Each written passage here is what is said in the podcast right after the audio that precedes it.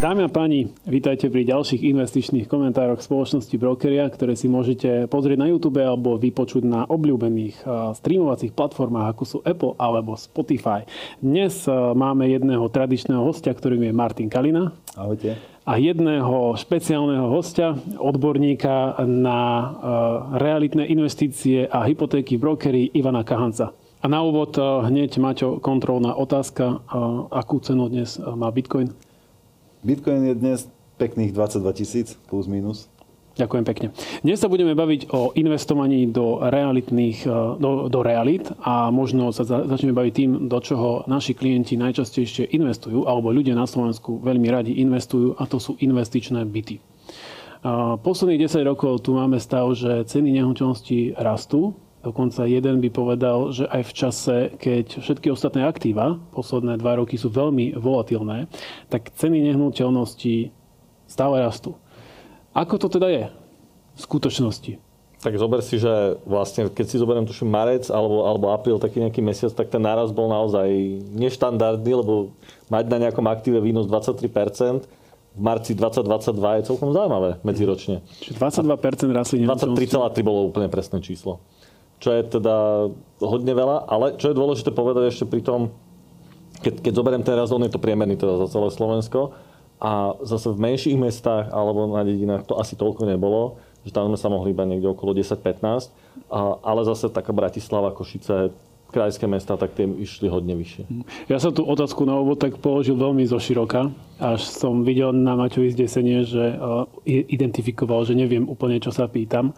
Ale Maťo, keď sa ty pozeráš na to, čo Ivo hovorí, že 23 až 22% za jeden mesiac, v porovnaní s tým, čo my dlhodobo rozprávame... To bolo za rok, to bolo medziročne. pardon, medziročne. Čiže ak sa my rozprávame o tom, že akciový trh nenarastol asi za posledný rok o 23% tak e, možno sa dá pochopiť aj to, že na Slováci radi in investujú do nehnuteľností, tak e, ako to teda ty vidíš? Investujú do nehnuteľností radi a vnímajú ich hlavne ako bezrizikové, lebo nemajú e, tú dlhodobú pamäť. Ja by som to tak povedal. Majú pocit, že nehnuteľnosť, hodnota nehnuteľnosti bude vždy len rásť. Proste, že tá cena za metr štvorcový bude stále vyššia a vyššia, ale ono to nie vždy tak je. Teraz to bol extrém a ono to súviselo aj s tým uťahovaním tej tých úverových podmienok, keď tak poviem, zvyšovaním sadzieb, lebo vytlačilo nám to hlavne od začiatku tohto roka ten dopyt po úveroch strašne vysoko a tým pádom aj po nehnuteľnostiach a potiahol to hore aj ceny. Ale nie vždy to platí a boli roky aj v minulosti a nie tak ďalekej, keď ceny nehnuteľností dokonca klesali. No ale mm, poďme teda do podrobná a rovno na konkrétny príklad. Často sa nás klienti ešte aj dnes pýtajú, oplatí sa mi dnes kúpiť investičný byt, aby som ho mal možno na prenájom, prípadne od 20 alebo 30 rokov pri týchto rastoch ho predal s veľkým výnosom a tú hypotéku splatil? Ťažko povedať, že, že ako bude sa vyvíjať ten trh ďalej. O, ako som hovoril, no teraz je trošku zdeformovaný tým, že nám idú hore úrokové sadzby, takže každý sa ešte rýchlo snaží vychytať tie nejaké nižšie, nižšie úroky, aby to mal lacnejšie. Ale um, ako to bude rásť, či a koľko, to ťažko povedať.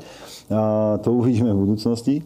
Ja som robil nejaké prepočty z minulosti, samozrejme. Zobral som posledných 20 rokov, to je vlastne obdobie, keď, keď Slovenská centrálna banka, respektíve Národná banka Slovenska, keď má štatistiku ceny za metr, metr štvorcový nehnuteľnosti na bývanie, tak preto 20 rokov a prepočítaval som, a samozrejme zobral som potom e, pohľad alebo teda štatistiku aj e, akciový trh za posledných 20 rokov, aby sme to, aby sme to porovnávali jedno, jedno s druhým e, za rovnaké obdobie.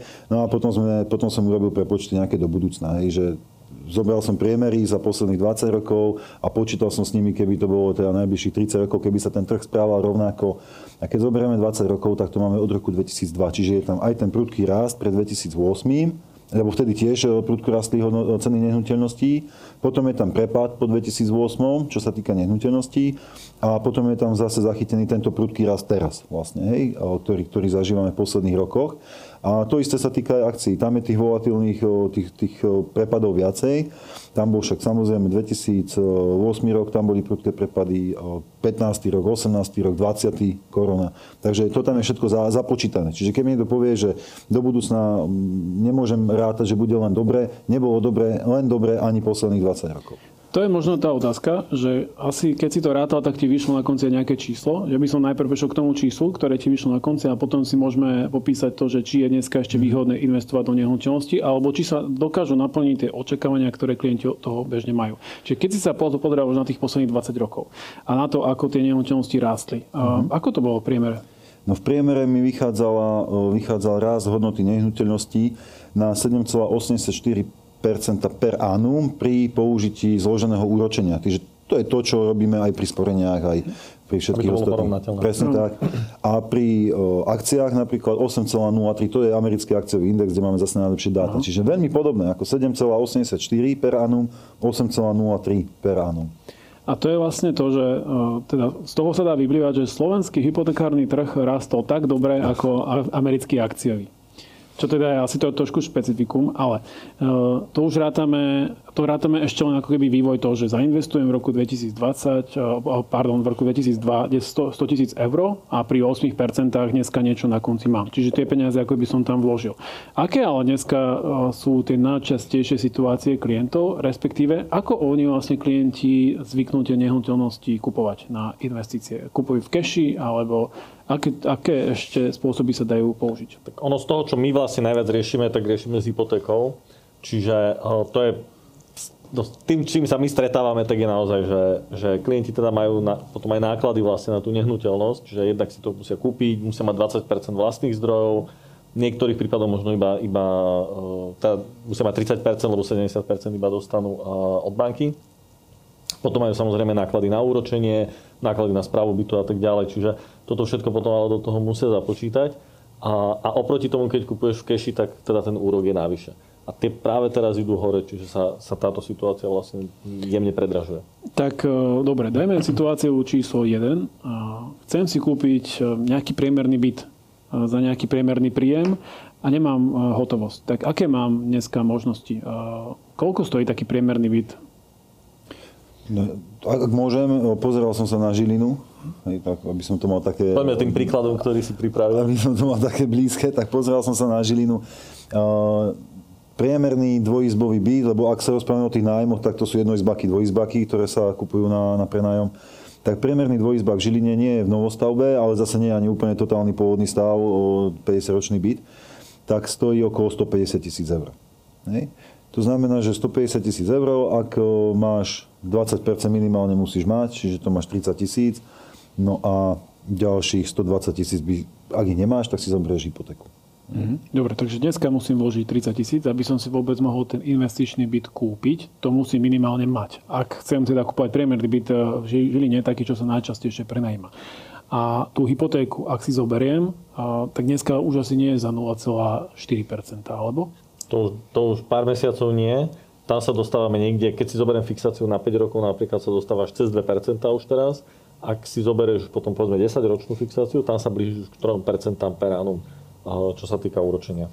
Čiže áno, už to nie je za tých 0,4, 0,8. Tak dajme tomu, ja neviem, že koľko je dneska taká priemerná úroková sadzba, s ktorou sa dá počítať, že keby som takúto situáciu mal okolo dve, dve, no, opäť, 10? No, ja som 2,1, áno. 5-ročný, 5-ročnú fixáciu 2,1%. No, niektorí potom hovoria, že fajn, tak ja som dal 30 tisíc, vlastním 150 tisícovú nehnuteľnosť. Tá hypotéka mi v princípe spláca, alebo je splácaná z toho najmu, keď ju prenajmem. Mm. A na konci, keď tú hypotéku dosplácam, tak mám 8% výnos ročne to zase nie je zlé.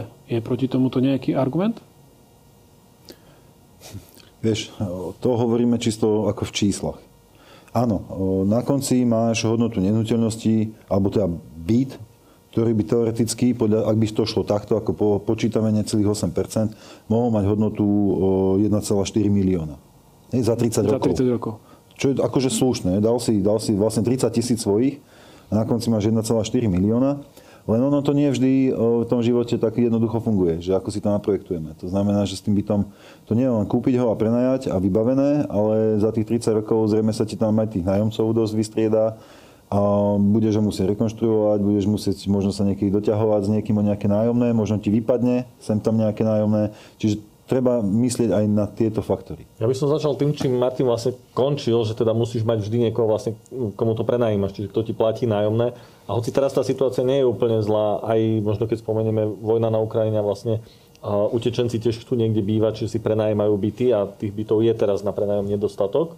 Čiže OK, toto hrá v prospech, ale tá situácia sa môže veľmi rýchlo zmeniť. Oni, Ukrajinci sa vrátia, príde veľa bytov na trh, treba, alebo tie štátne byty, ktoré budú uh, nájomné, ak teda budú, tak uh, to ti zase môže pôsobiť presne opačným smerom. Čiže toto sú faktory, že teraz to je teda také, možno zaujímavé, ale v iných časoch to nemusí byť a tam potom môže ti vyvstať, že rok, dva, no, rok, dva som prehnal, ale povedzme ten rok nemáš prenajaté, lebo napríklad aj opravuješ ten byt alebo dávaš nejakú dokopy pre ďalších nájomníkov. Mm. Tým pádom máš len náklady, ale nemáš výnos. A tú hypotéku napriek tomu musím splácať. Hej? Čiže ano. toto chápem, že to je riziko, že splácam tú hypotéku a ten nájom mi vypadne. No ak som nastavený tak, že som, nemám rezervy a spolieham sa len na to, že však tá hypotéka je pokrytá tým nájmom, tak ešte nepočítal som ale s tým, že aj tú nehnuteľnosť musím, no, raz za 10 rokov asi rekonštruujeme nehnuteľnosť každý, ak ju chceme udržať v takom stave, že ju chceme aj niekomu prenajať, aby nebolo ako zastarala a tak ďalej. To je akoby Tomu rozumiem. To je jeden z eh, veľkých argumentov. Sú tam ešte nejaké ďalšie rizika, ktoré si ľudia bežne neuvedomujú? Možné zvýšenie úrokovej sadzby. Kedy si sme tu mali teda úrokové sadzby na úrovni 6% a ne, ešte dávnejšie potom aj vyššie. A, ale ty keď si to, vrátim sa k tým číslam, že ty si to vyráta, že fajn, že vychádza mi to dobré, že teda tí, tí nájomcovia mi splácajú hypotéku plus aj, aj tie náklady, že je to OK. Ale ako náhle sa dvihne tá sadzba z tých aktuálnych 2% na 4,5%, čo teoreticky sa stať môže, tak zrazu ti splátka vyskočí o 100-150 eur a nebude možno tá situácia, že vieš to preniesť na toho nájomcu. Čiže tým pádom z toho nájmu vlastne nepokrýva všetky náklady. Čiže to je ako ďalší faktor. Ty si na, na začiatku, Máte, hovoril o tom, že ten výnos na tých nehnuteľnostiach za posledných 20 rokov bol zhruba takmer 8%. Stalo sa niekedy aj ten stav, že ceny nehnuteľnosti padli? No samozrejme. Stalo sa to práve po tom 2008 roku, keď sa pozrieme, ale to je jedno, či na Bratislavu samostatne, alebo na celé Slovensko ako priemer, tak e, vtedy po, po 2008 roku klesali ceny nehnuteľnosti asi fú, teraz neviem, či 4 či až 6 rokov, kontinuálne proste. A úplné dno bolo, že minus 24%. Čiže 4 roky, alebo 5 rokov to proste len klesalo. Hmm. Môže sa v takom, čo sa vlastne deje v takom prípade s tou bankou, že ak ja dlžím banke hypotéku alebo mám požičaných 120 tisíc a o mesiac mi hodnota nehnuteľnosti padne o 30%, tak čo sa deje? Tá banka môže odo mňa žiadať peniaze? V zásade ak banka... Už, pardon, ak tá nehnuteľnosť nepokrýva áno. ten dlh? Ona pokiaľ splácaš, tak to nerieši. Uh-huh. Ako taká je prax. Ale teoreticky by mohla. Mohla by, ale... ale ani v tom 2008, 9, 10 roku tomu nesia, ako nesiahli k tomu tie banky a to len na také, také doplnenie, keď si hovoril, že či vlastne tá nehnuteľnosť pokrýva ten celý dlh, no vtedy boli bežné 100% mm-hmm. od jednej banky 120% hypotéky a tesne pred tým pádom.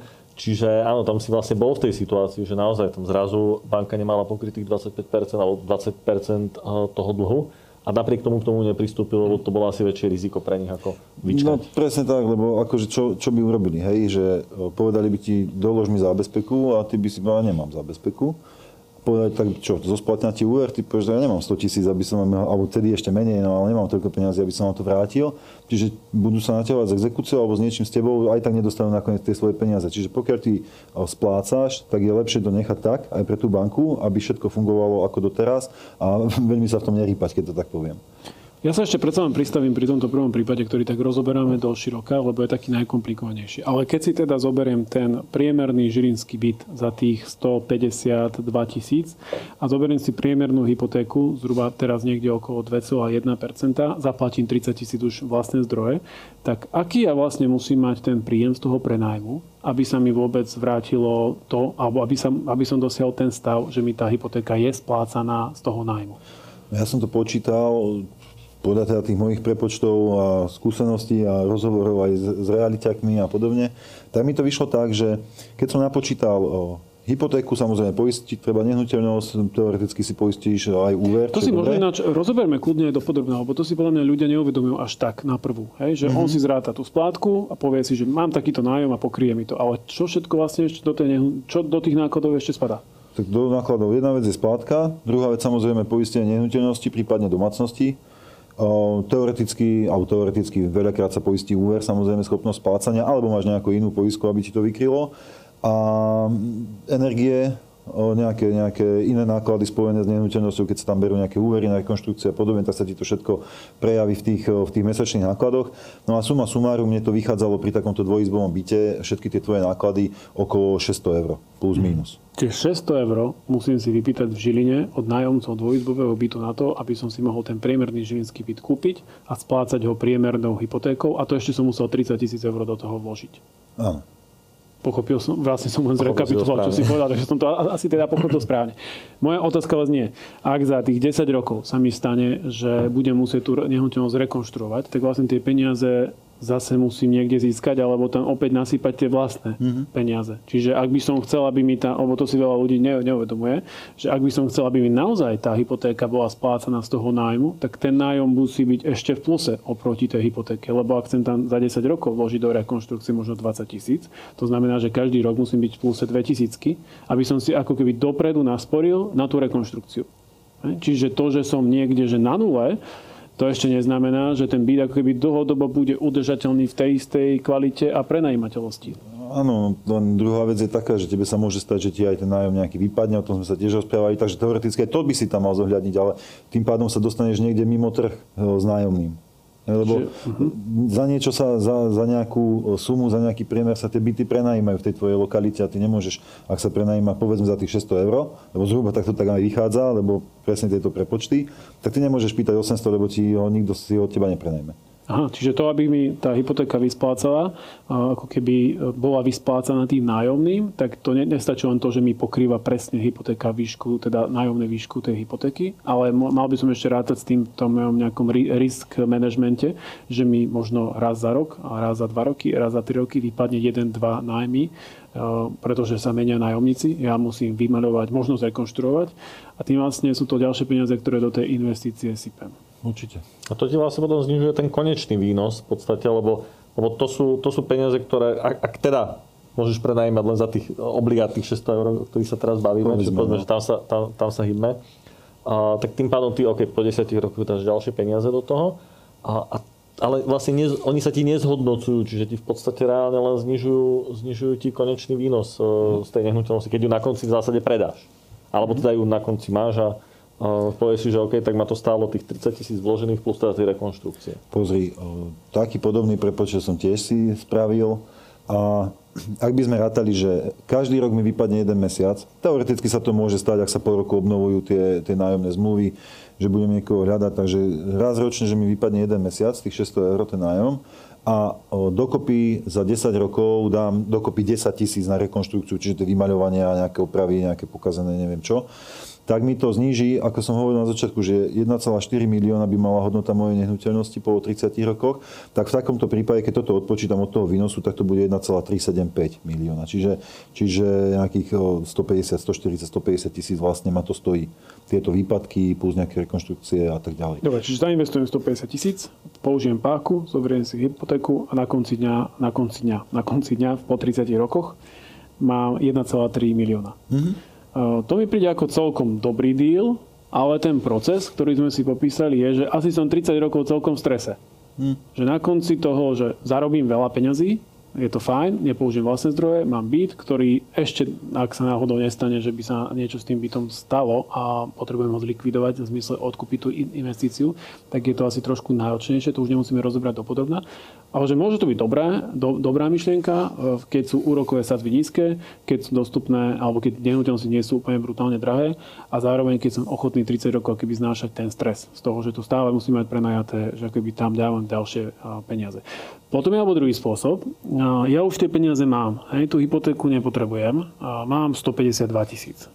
Je, to, je investovanie do nehnuteľnosti dobrá vec v tomto prípade?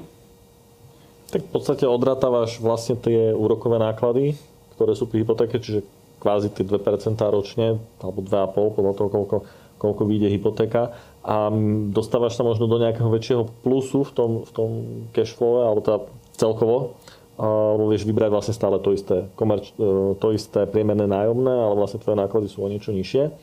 Čiže v tomto si na tom lepšie, viac vieš nasporiť, aby si mal na rekonštrukciu a tak ďalej, čiže toto hej. Ale stále sú tam potom tie také tie ne, nekalkulovateľné, že musíš sa o tú nehnuteľnosť starať, musíš hľadať nájomcov, môžu ti vypadnúť, niečo sa im pokazí, že stále musíš robiť ten servis. A to je jedna z vecí, na ktorá v tom prepočte vlastne nie je zarátaná. A to je ten môj čas, ktorý tomu musím venovať. Mhm, lebo Ten, ten akoby vkladám do tej investície vlastne, ktorý tiež nie je, povedzme si, že úplne bezcenný. Lebo ak je 600 eur pre, priemerný nájom na 152 tisícový byt, tak to vlastne vychádza ročne mm, koľko? 7200 eur? To je 5%? Približne. 5%. Čiže 5% mám hrubý výnos. Hej, že keď si kúpim akcie a chcem mať dividendu, lebo to je v princípe ako dividenda. Hej, kúpim si nejaký dobrý akciový fond alebo samostatnú akciu a poberám dividendu.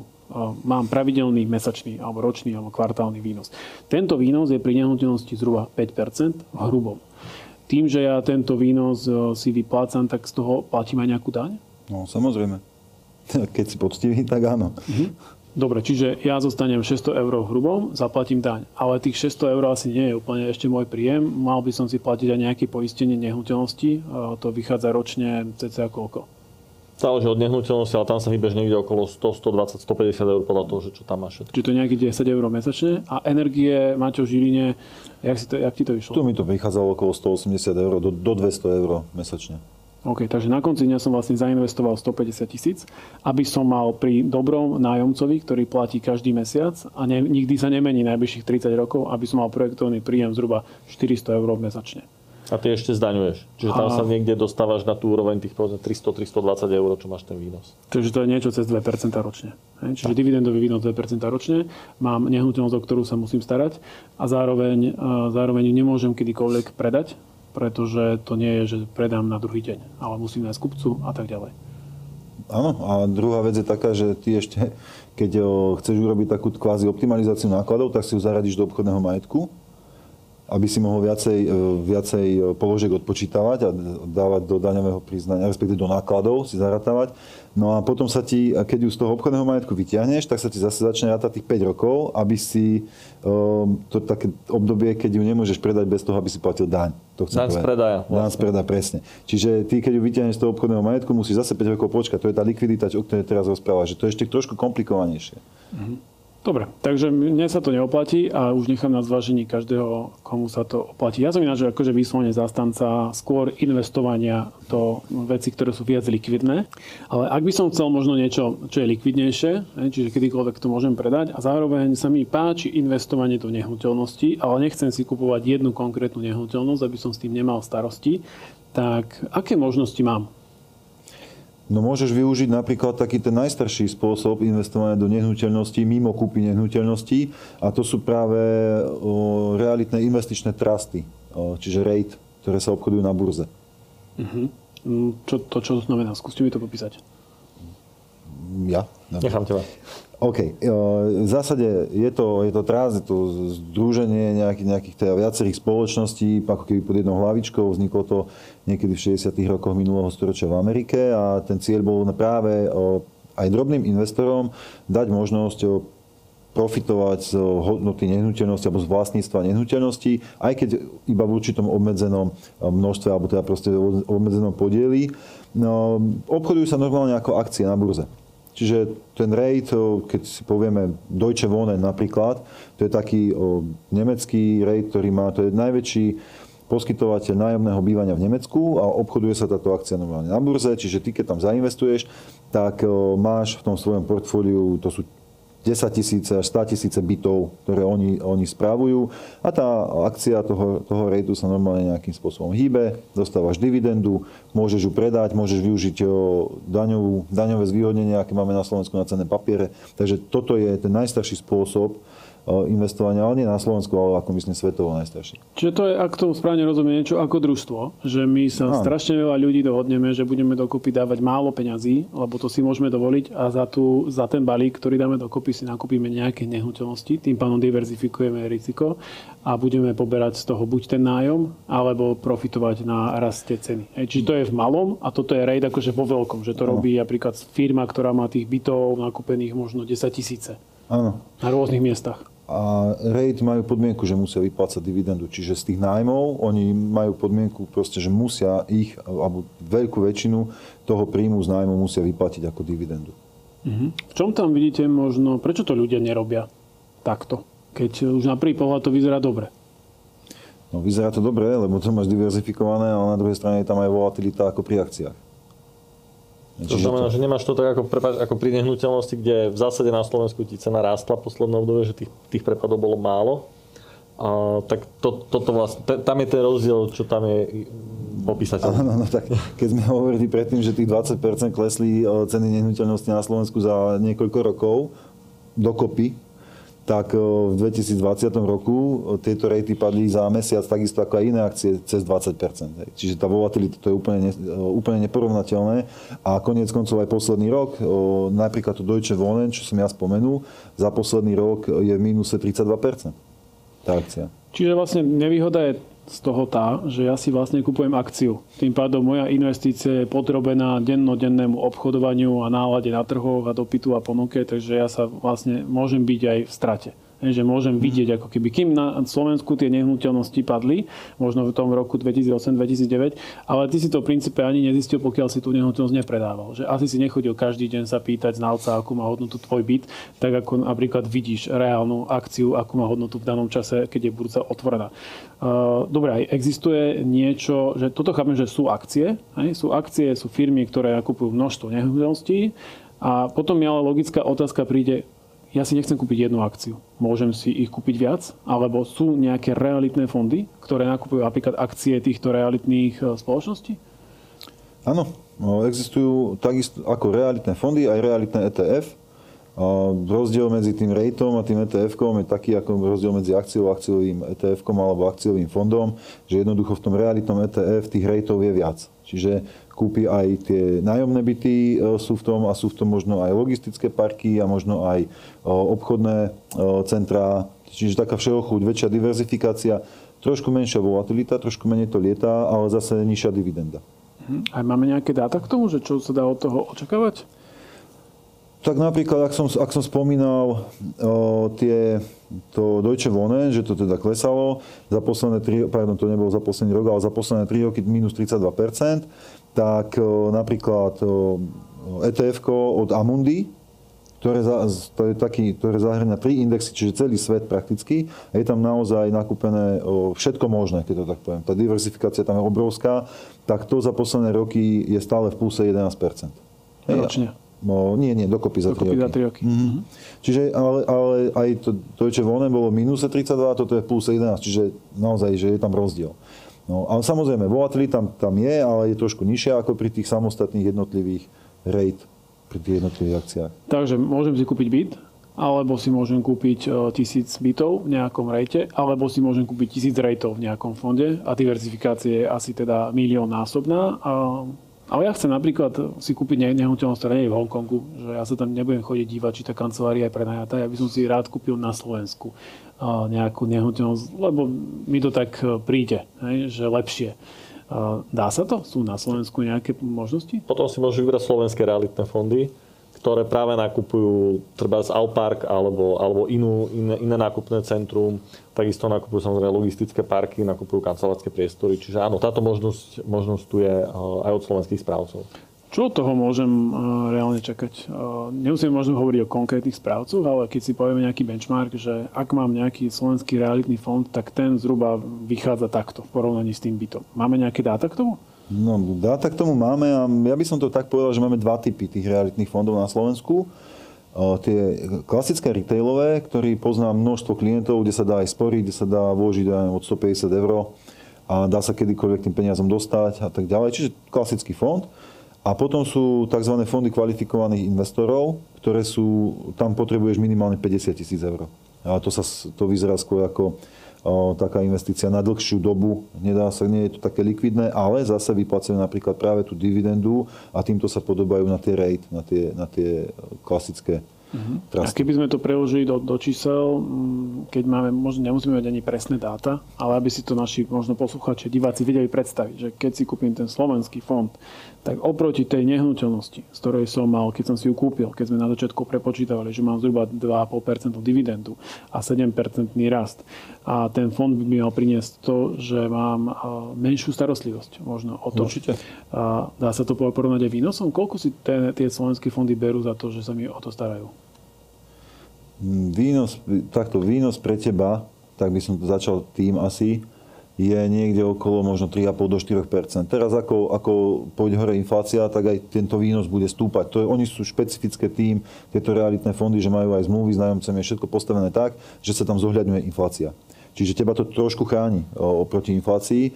A ja predpokladám, pri týchto takých klasických retailových, že si môžeš kedykoľvek ten fond kúpiť a kedykoľvek ho môžeš predať, tak výnos bude niekde okolo 4% asi v priemere tento rok. Respektíve aj do minulosti, ak sa pozrieme, tak to vychádzalo tak okolo 3,5 do 4% ročne. Čiže ak tých 150 tisíc chcem niekde zainvestovať, tak sme si povedali, že v tom byte má možno niekde 2,5% ročne plus rast ceny hodnoty do budúcnosti a tu mám niekde okolo 4 až 5 hej? Bez, akoby bez starosti, bez ano. toho, aby sa musel starať, že má tam nájomcov, dohadovať zmluvy, starať sa o tú nehnuteľnosť, investovať do nej na nejaké opravy a tak ďalej. Hej. Okay. No, máš ich viac. Hej? Máš tých nehnuteľností naozaj tam možno, možno jednu v niektorých fondoch, ale potom máme na Slovensku fondy, ktorí má čo 11 nehnuteľností rôznych ktoré môžem tu pobehať po Slovensku, kontrolovať. Môžem sa zahrať na toho Warrena Buffetta a ísť si pozrieť tú nehnuteľnosť, e, ísť na to kúpalisko, sa najprv okúpať, zistiť, aké služby ponúkajú a potom zainvestovať do fondu, ktorý má to kúpalisko nakúpené. Však má sa investovať do toho, čo poznám. takže tak, hej.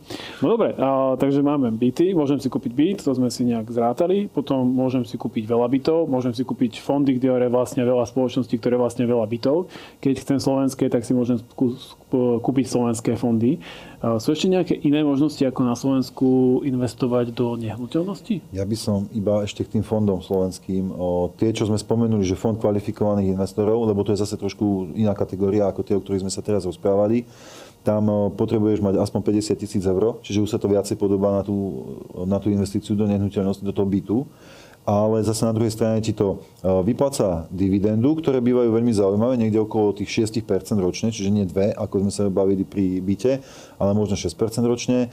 A na druhej strane rastie cena podielu o 2-3% ročne, čiže dokopy sa dostaneš niekde 9-10% za rok to, čo už je veľmi porovnateľné s tým, s tým reálnym bytom, keď si ho kupuješ.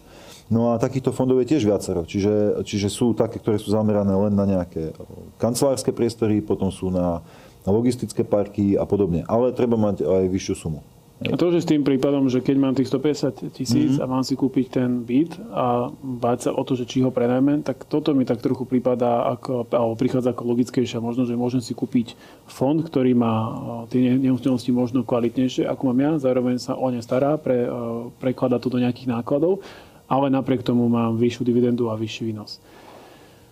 Aj keď, aj keď, ešte by som tu dal len takú jednu poznámku, keď hovoríme o týchto fondoch pre kvalifikovaných investorov, že Zase keď mám len 50 tisíc, tak zainvestovať do jedného fondu, je to malá diverzifikácia toho, tej celkovej, celkového môjho portfólia, čiže naozaj povedzme, keď mám 150 tisíc, ktoré už chcem len do nehnuteľnosti a mám ešte nejaký ďalší majetok, alebo treba tam tých 50 tisíc a ešte nejaký ďalší majetok, tak vtedy, vtedy je to vhodné, ale Proste diverzifikovať portfólio potom už celkové, keď mm-hmm. sa tak pozrieme no, To je ináč dobrá poznámka, lebo asi sa nebáme o tom, že všetky peniaze dáme len do realitného fondu.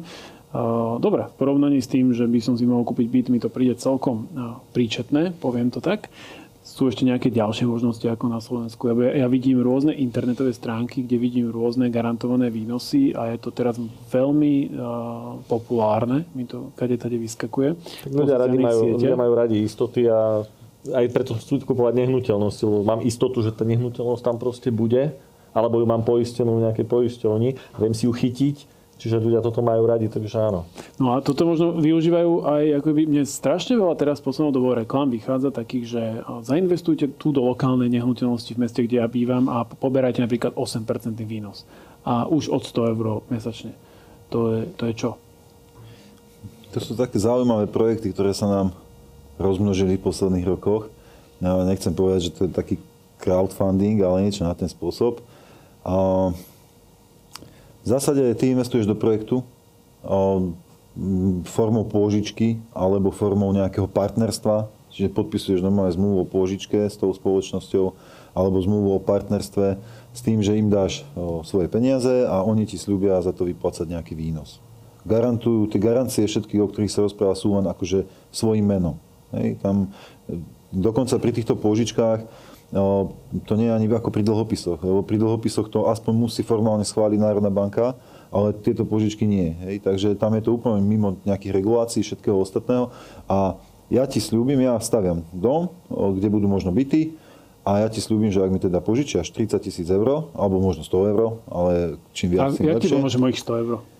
No tvojich 100 nie, ale keď mi viacerí požičiate, tak, tak to dám dokopy niečo ako, na, ako v tom fonde, ale samozrejme aj oni sa snažia to tlačiť na väčšie sumy, lebo keby som si mal od 100 ľudí požičať 100 eur, stále mám len 10 tisíc a za to, za to nepostavím nič, ale administratívy s tým mám strašne veľa.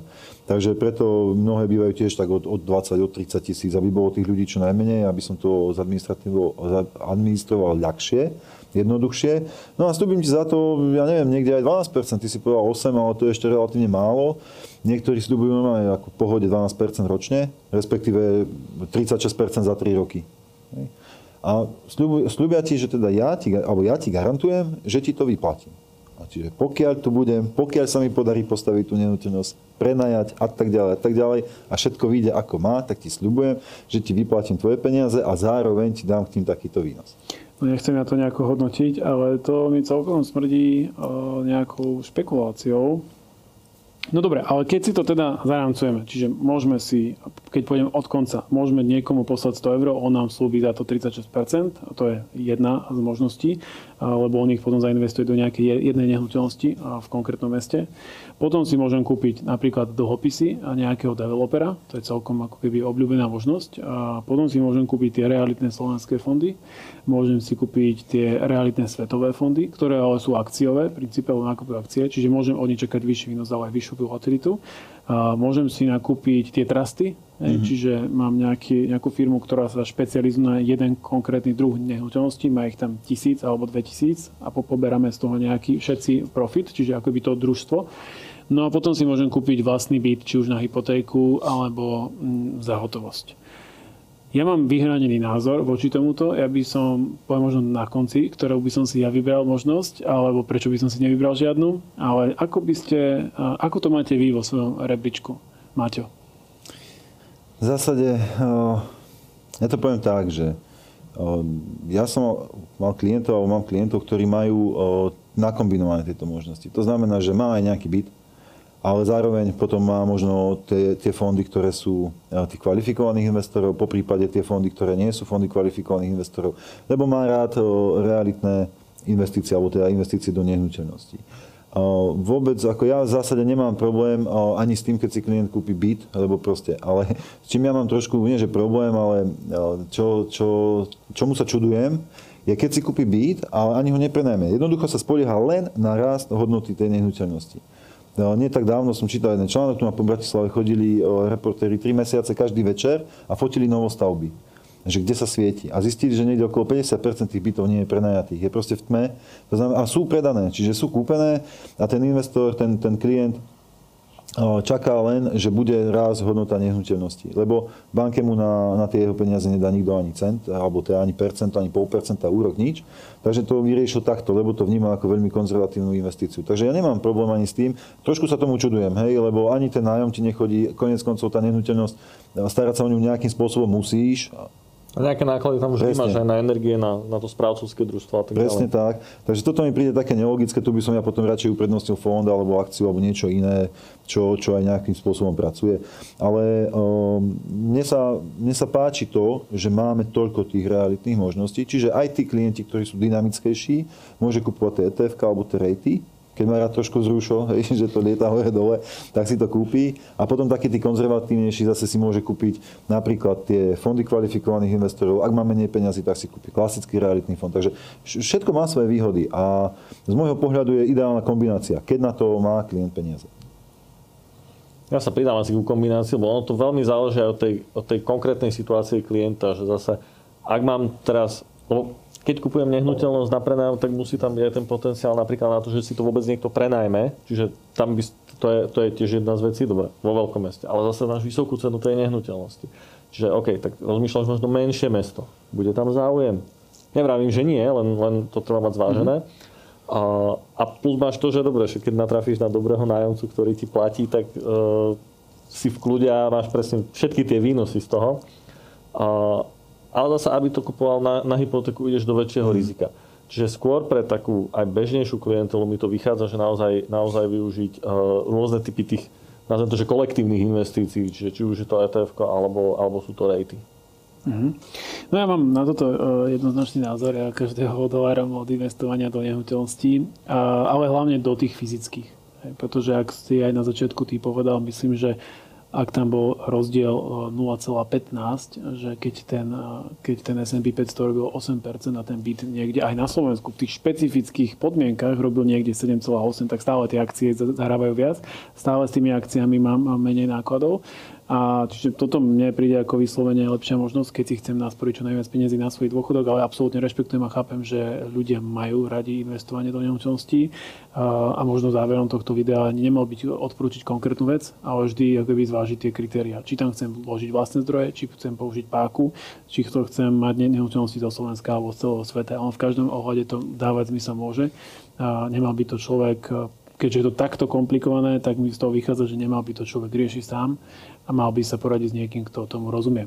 A vy dvaja tomu rozumiete a ja som sa rád s vami dneska o tom poradil a ďakujem vám veľmi pekne že ste prijali pozvanie do týchto špeciálnych investičných komentárov, ktoré boli o investovaní do realita nehnuteľnosti. Ďakujem Martinovi Kalinovi. Ďakujem aj ja, majte sa. A senior analytikovej brokerie Ivanovi Kahancovi. Ďakujem za pozvanie, majte sa. Ahojte, ďakujem pekne a ja. Príjemné leto.